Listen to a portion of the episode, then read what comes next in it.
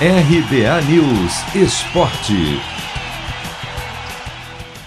Atlético Mineiro dá mais um passo rumo ao título do Brasileirão, enquanto o Grêmio fica mais perto da Série B.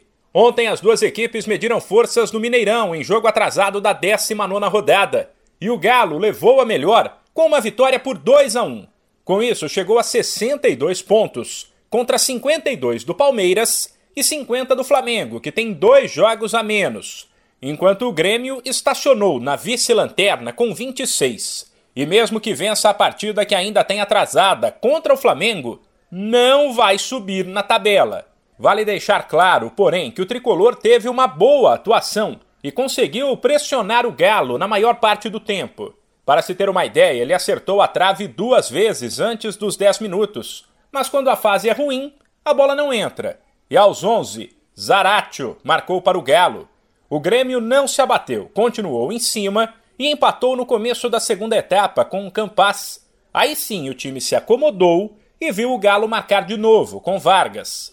Depois o técnico Cuca fez as contas e disse que mais quatro ou cinco vitórias dos nove jogos que faltam, caso Palmeiras e Flamengo não consigam dar uma arrancada, devem dar o título ao Atlético. Se for pensar em números, em percentual, hoje, o Palmeiras e o, e o Flamengo, eles têm 62% de aproveitamento, um pouco menos, Palmeiras, que tem um jogo dois a mais.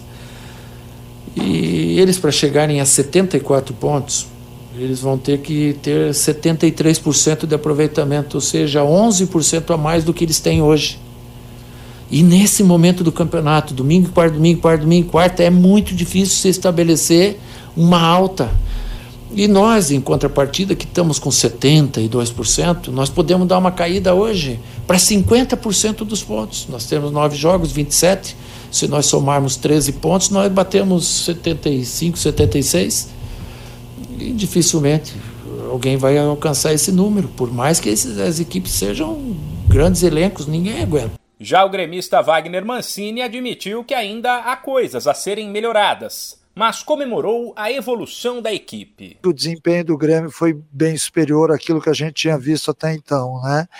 É, e o Grêmio começa a ter a cara daquilo que eu quero, né? Um time agressivo que marque alto, na marcação mais pressão, para que a gente possa jogar também com um pouco de, de de saída de contra-ataque, de transição. Então, nesse quesito, eu vi um Grêmio muito superior aos outros jogos de, de, de Juventude, de Atlético Goianiense e de Palmeiras. Falta alguma coisa? Falta mas o comportamento hoje foi bem diferente e eu tenho certeza que todos aqueles que assistiram o jogo presenciaram isso também. Agora as duas equipes voltam as atenções para os clássicos. Sábado tem Grenal em Porto Alegre e domingo tem Atlético e América em Belo Horizonte. De São Paulo, Humberto Ferretti.